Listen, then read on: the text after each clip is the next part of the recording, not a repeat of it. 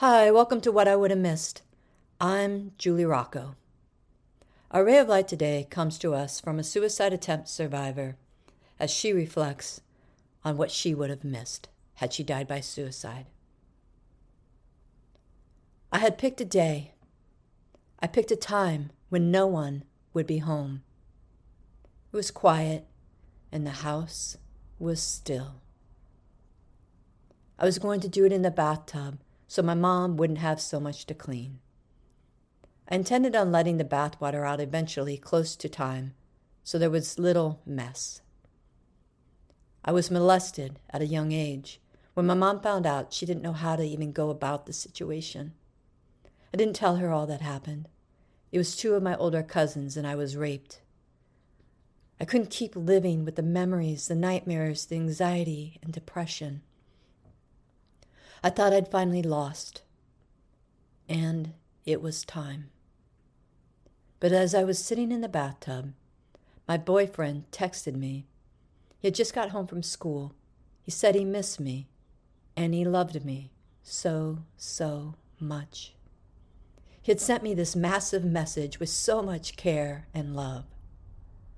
I broke down. I thought over so much, so much I'd miss, so much love I had left to give. I'd been so consumed by pain and depression that I had this tunnel vision where I couldn't see how many people I would hurt.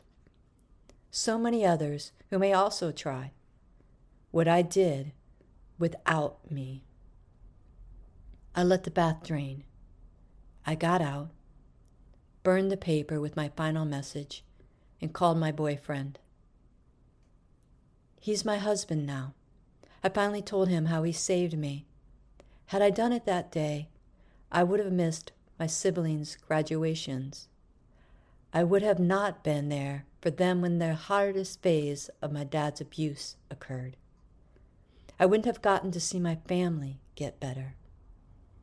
I would have not been there for my husband through his dad and grandpa dying.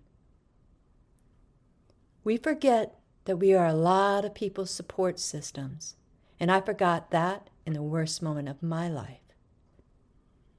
I hadn't realized that people needed me or wanted me in their lives so much that they would have been lost if they had lost me. I'm worth something, and so are you. Life goes on, but life needs you to go on. Suicide is the wrong answer to a hard problem. I'm glad that I am here because I am needed. Raven. I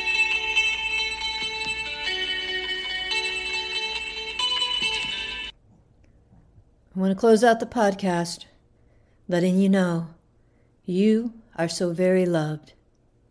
You are more than enough. Your life is worth fighting for. If you or someone you love is thinking of harming yourself, please reach out for help. Call 988 if you are in the United States. It is the National Suicide Lifeline.